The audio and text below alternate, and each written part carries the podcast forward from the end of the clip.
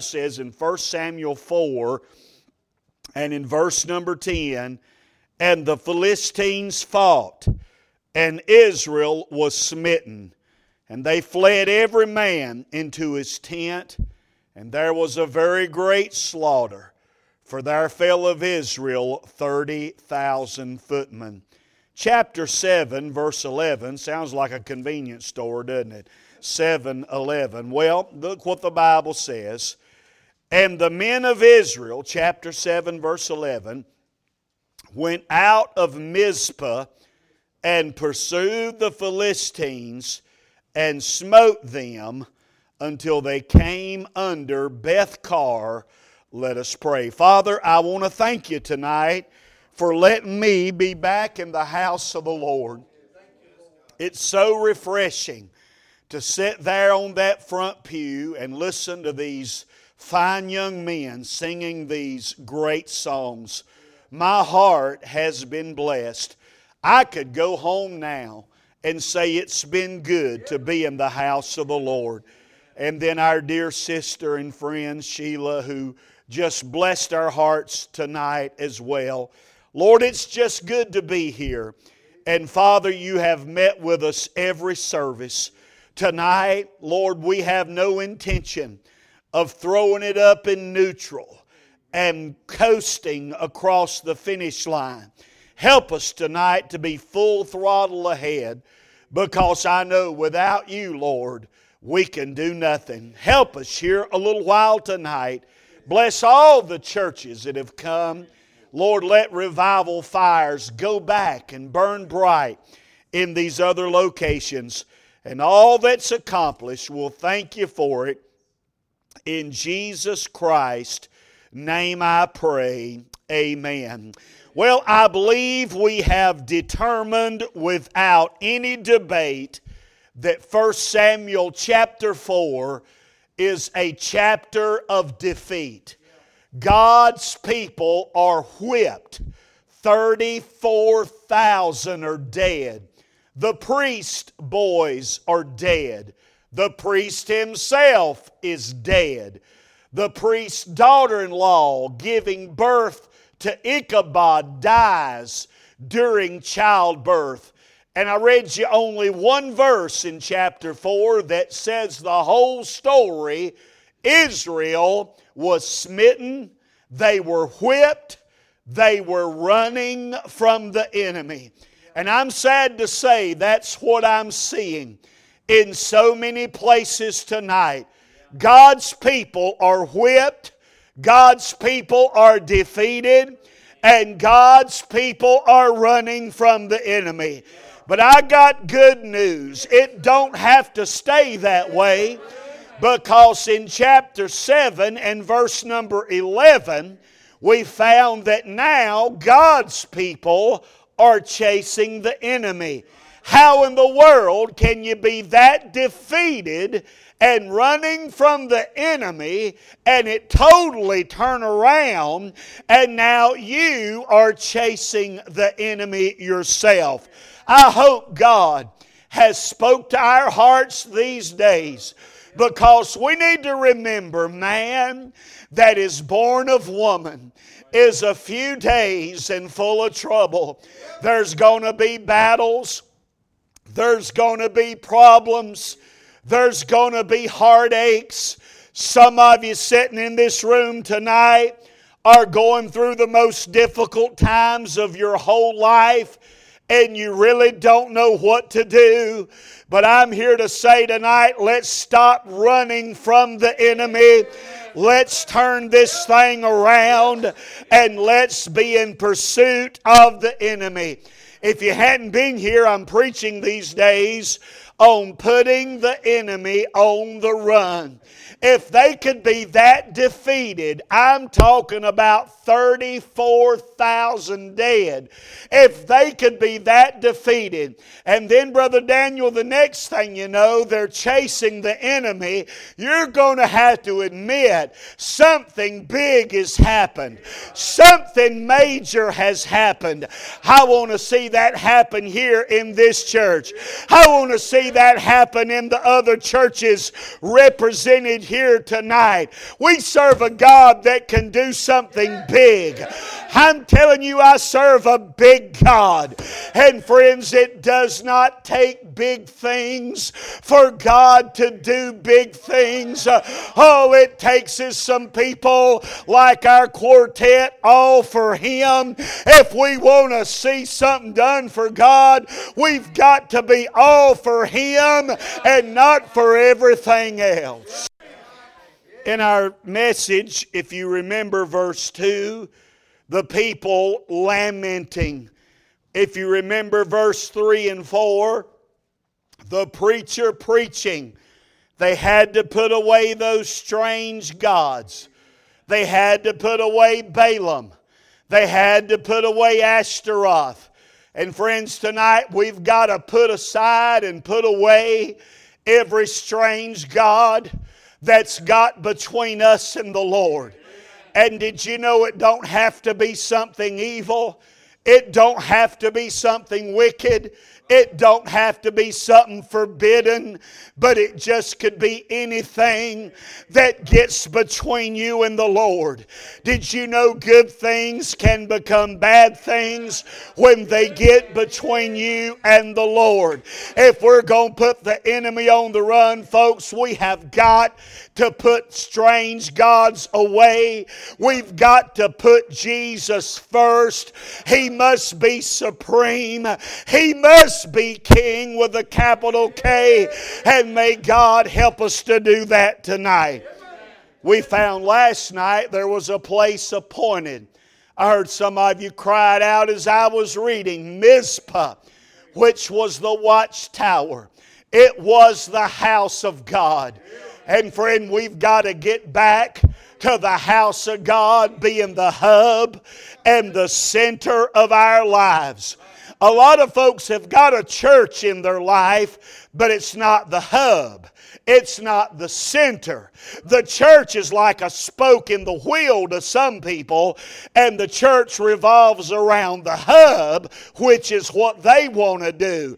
But you'll do well tonight to quit letting the church be a spoke in the wheel and let the church be the hub, the center, and everything else revolve around the church. I'm trying to move on tonight, but now we'll begin this last two parts, if the Lord will be my helper. I'm going to try to preach two sermons in one. Look in verse 7 and in verse number 8. How are we going to put the enemy on the run? Chapter 7, verse 7. And when the Philistines heard that the children of Israel were gathered to Mizpah, the lords of the Philistines went up against Israel, and when the children of Israel heard it, they were afraid of the Philistines. Now let me say something to you tonight. The devil knows you're here.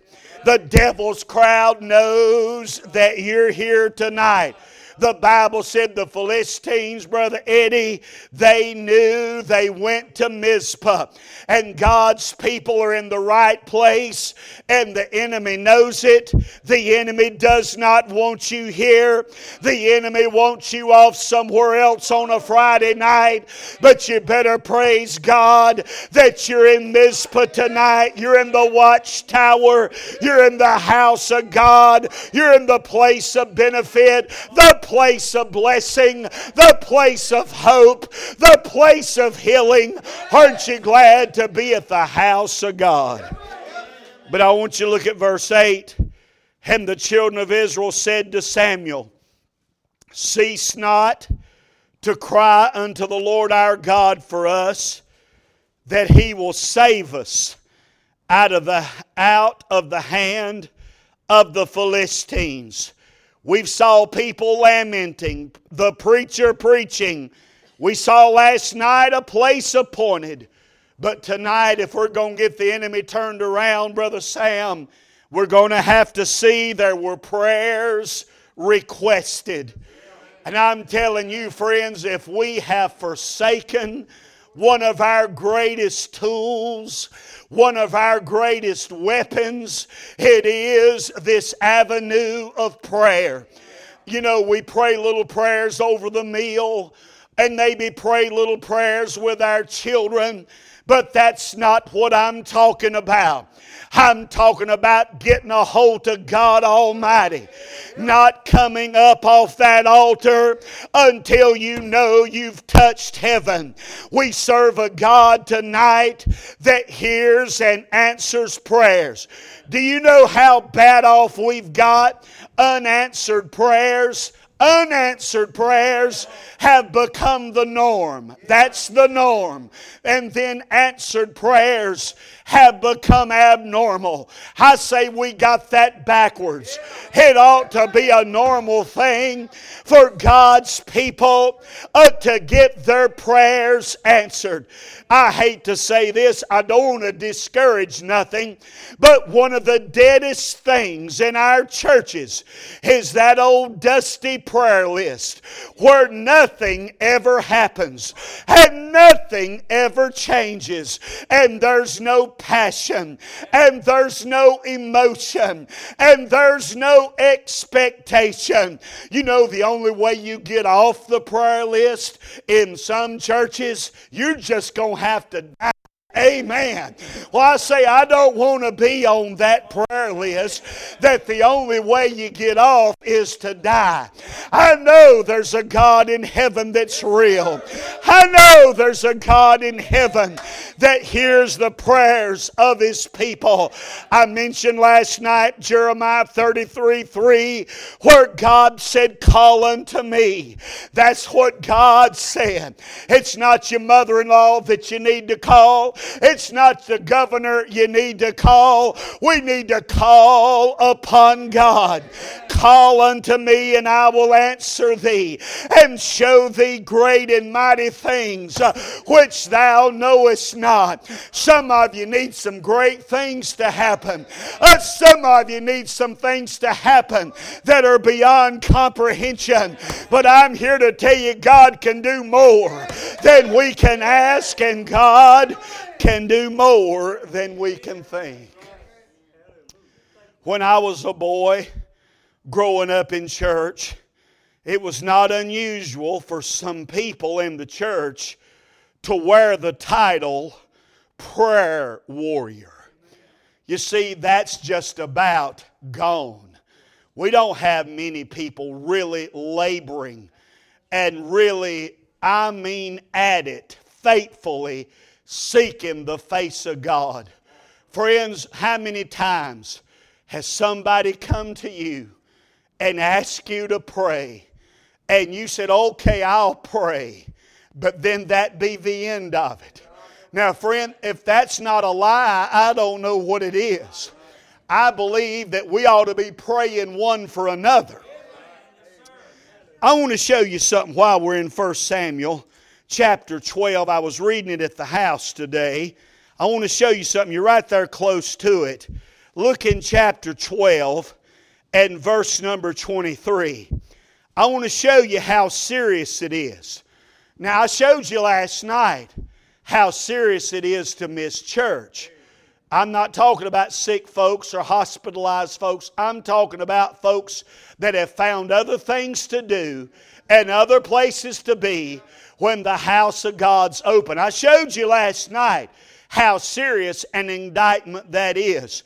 But did you know that when we don't pray for each other, look at what Samuel said in 1 Samuel 12 and in verse number 23.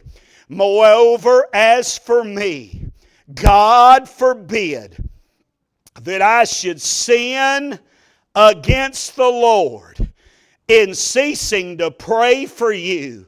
But I will teach you the good and the right way." Can I say something to the folks here on Miller Chapel Road that attend this church? Did you know it's a sin when you don't pray for each other? Some people think the only sins there are is liquor drinking and gambling and drugs and fornication and adultery. But Samuel said, it's a sin for me if I cease to pray for you. We need each other. The Bible says we're to pray one for another. We're to pray with all supplication before God Almighty, for the saints of God. And this is not a mega church here, and you other churches are not mega churches. We all, if we would take time, could pray for each other. We have the time and we have the opportunity. But shame on us when we don't pray for one another. Amen. Amen. It's a sin. It's not a suggestion for you to pray.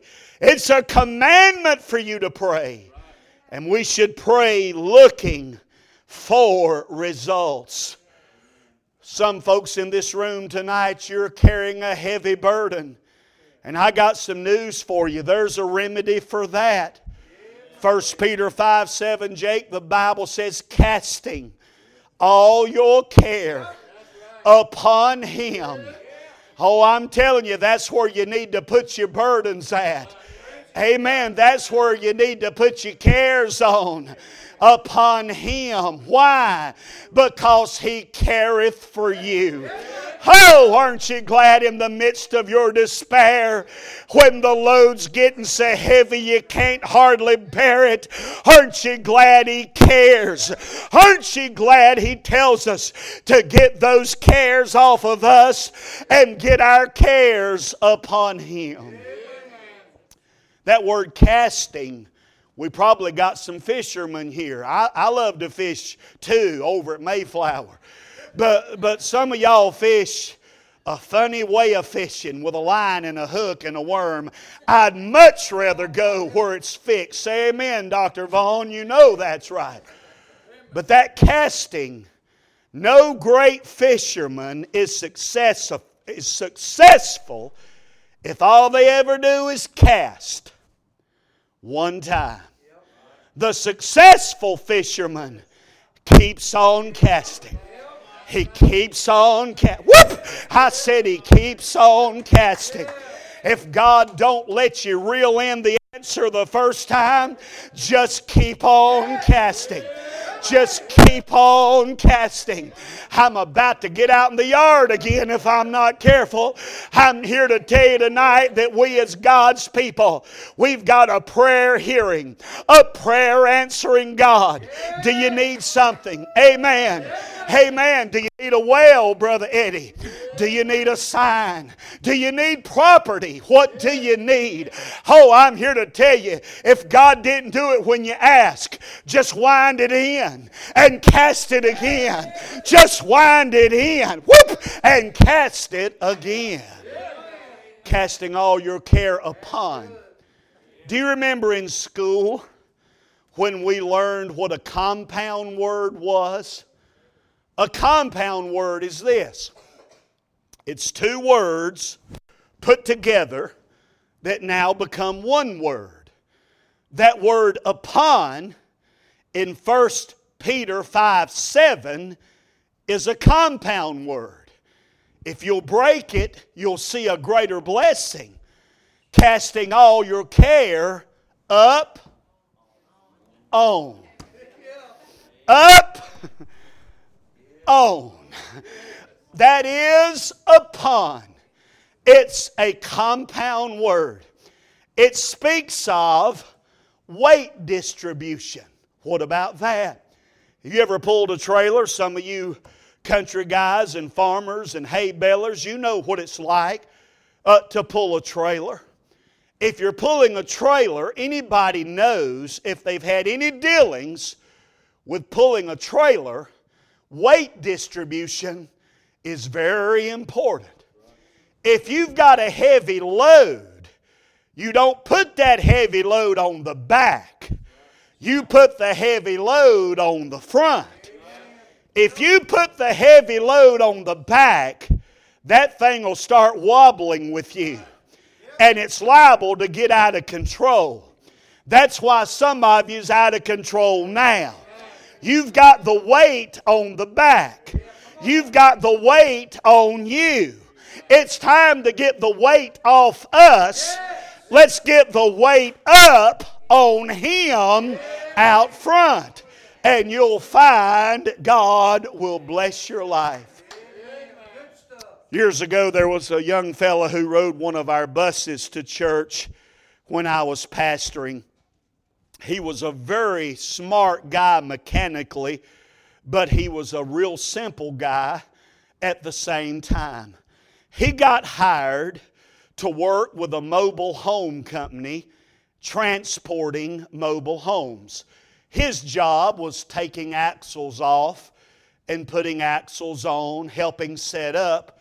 But one day, the driver couldn't come, and they asked him to drive the truck that was hauling the axles and the heavy equipment to set up the mobile home. Well, he's a simple guy, and he didn't know any better, but he put those heavy axles and that heavy load on the back of that trailer.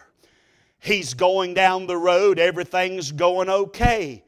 He starts getting up some speed. He feels a little wobble, but he don't understand why.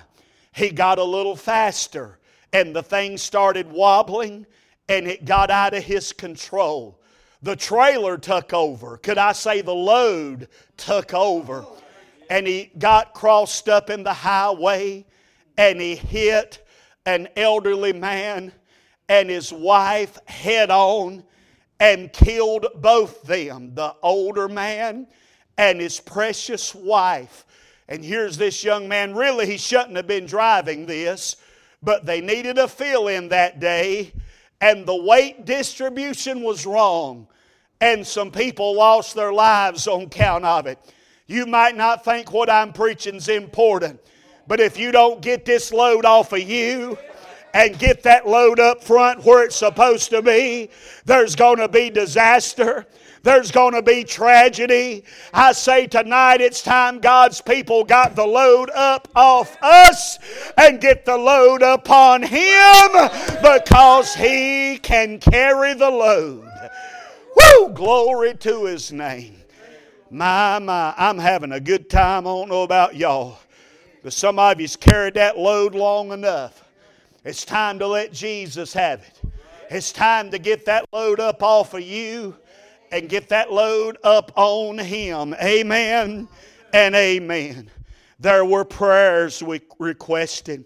The people said to Samuel, "Don't cease to cry out for us. Don't cease to pray for us." Friends, how we need one another's prayers. I think about what Jesus said in John 14:13 and 14. "And whatsoever ye shall ask in my name, that will I do, that the Father may be glorified in the Son. And if ye shall ask anything in my name, I will do it." Oh, when's the last time God did it for you? When's the last time you got a prayer answered? If it's been a long time, friend, there's something wrong with your prayer life. You've entered into vain repetition. You've entered into a prayer life of no passion, a prayer life of no emotion. We've got to get the passion back on the altar. We've got to get the emotion back on the altar. We've got to get faith back on the altar. How many prayers do you pray not even expecting an answer, not even looking for God to do something? That's not praying. That's vain repetition. God, give us some people when they hit that altar, they're saying, "I'm not quitting. I'm not giving up. I'm not throwing in the towel. I'm going to keep on casting. I'm going to keep on casting until God brings it to pass." Someone asked, "Preacher, is it okay to pray about little things?" Sure it is. I prayed, I may have told you, for a little girl who had toe surgery. That seems like a little thing, but it was a big thing to her. And the same day I was praying about somebody having quadruple bypass and a valve repair. That looks big. The toe looks small. But you see, that's from the human viewpoint. When God looks at the toe surgery, yes, it's small. But I got good news for you. When God looks at the quadruple bypass and a valve repair, that's small too. Everything we pray about, it might be big to us, but it's small to God. And thank God tonight there's nothing, I said nothing too hard for the Lord. I'm telling you, He's not gone out of business. He's still on the throne. And He's still got all power. You want to put the enemy on the run? We got to get back to prayers requested. Don't be afraid to ask your brother and sister to pray. And brother and sister, when you get asked, you better respond. Am I right? I got hundreds of things I pray about.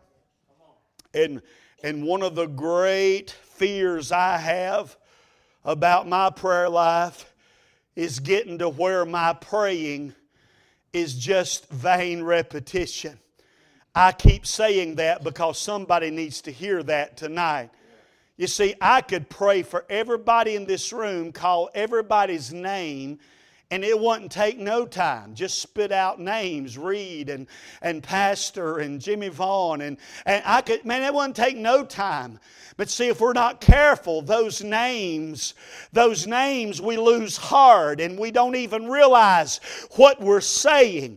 We've got to slow our praying down and get to where when we pray for somebody, we're praying specifically.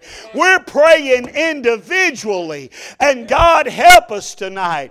And I don't have all the answers to this, but here's something I do.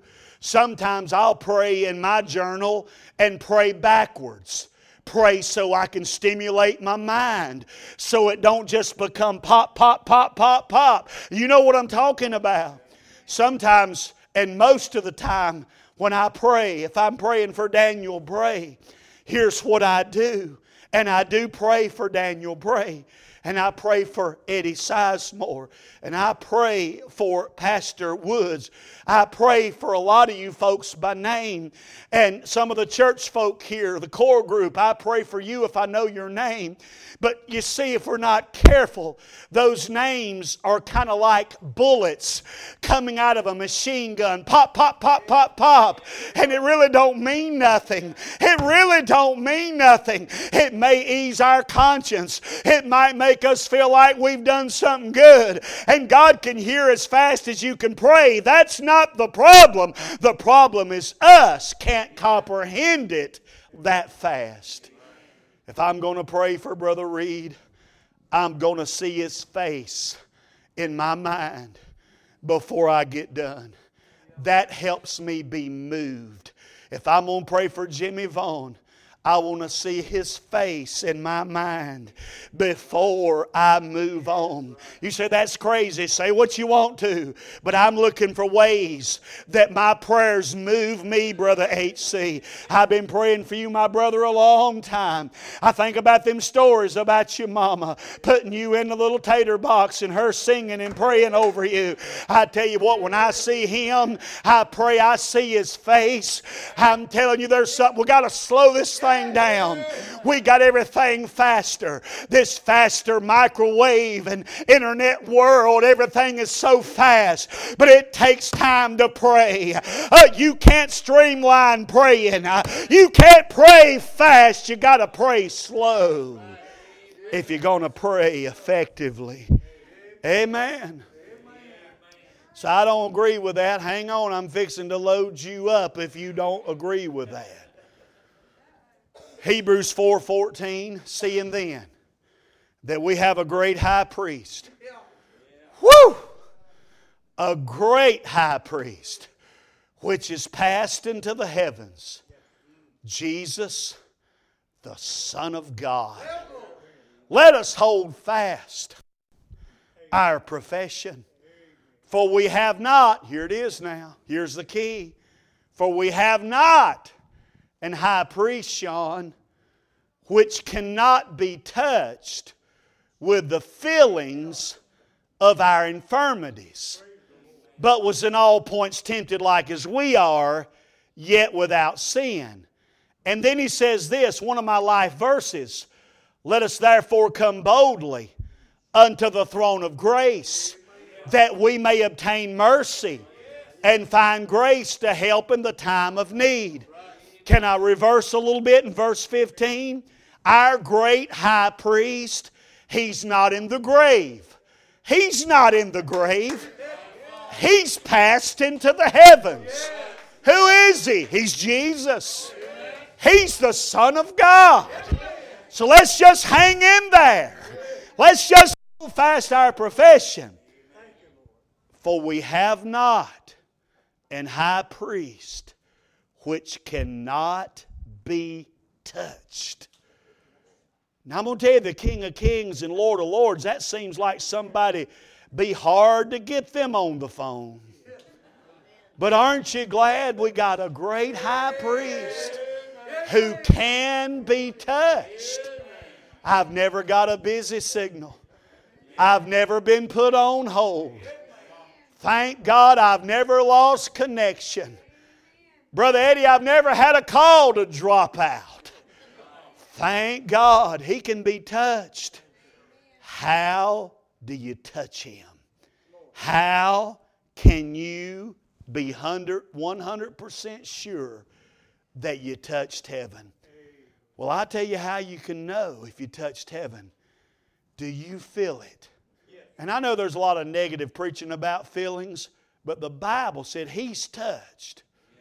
You want to touch Him? You want to touch Him? He's touched with the feelings. He's touched with my feelings. You know, most people could care less about your feelings. You go out in this world and see if that ain't right. But He's touched with my feelings. If I feel afraid and I pray, He's touched. Woo! If I feel like I'm going down for the last time and I call on Him, He's touched. He's not touched by my eloquent speech. He's not touched by my education. He's not touched by my family tree. Hey, He's touched with my feelings. Say, don't nobody care about how I feel. Wait a minute. If you feel it, tell Him He's touched. And He can be touched. And He can be moved. I fear that's about what shut us down. We don't pray with any feeling. We don't feel nothing. We just say words and phrases and names. We don't feel nothing.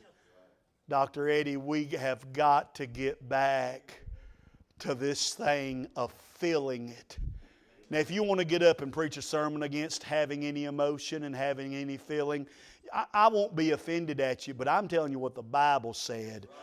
I don't base my Christianity on feelings, but sometimes my feelings are not good. And I'm glad when I'm hurting and I'm afraid and I don't know what to do. All I got to do is call out to the great high priest. He's not gone out of business. He's still on the throne. And with Him, nothing shall be impossible. Have you got something bigger than you are? Hey, get it on Him. He can handle it. Is your heart hurting tonight? Is your heart broken tonight? Have you got a wayward son or daughter? Best time to pray for him is when you feel it. Have you got a wayward husband, a wayward wife? Best time to pray for him is when you can feel it. That's what touches Him. That's what we need tonight. We need to touch Him and touch heaven. I've got to give you this. I'm about done. I'm going to try to give you this quickly. And would you look with me in verse number 10 now? There's not only prayers requested, but look in verse 10 again. And as Samuel was offering up the burnt offering, the Philistines drew near to battle against Israel. Now look at that. I mean, that's the ones that's done whipped the tar out of God's people. And now here they are coming again. It looks like another round of slaughter and devastation. But look what happened. The Bible says, but the Lord thundered. The Bible said, but the Lord thundered with a great thunder on that day upon the Philistines and discomfited them, and they were smitten before Israel. Prayers requested precedes power on display. The Bible said them Philistines got discomfited because God thundered right on top of them. You ever been where lightning is, getting ready to strike close? You ever heard that thunder? I'm telling you, man, it just shakes everything. It shakes you from the inside out. When you see thunder in the Bible, it always represents the power of God Almighty.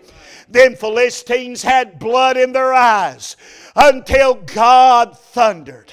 I said, God thundered and discomfited that crowd. He put them in array. He put them in confusion. He put them on the run by the power of His thunder. Tonight, we need to get back to praying and hear the thunder of God. Did you know, I like to read about Peter and John, James and John, the inner circle. But you know, James and John, brothers, physical, natural brothers, you know one of their nicknames?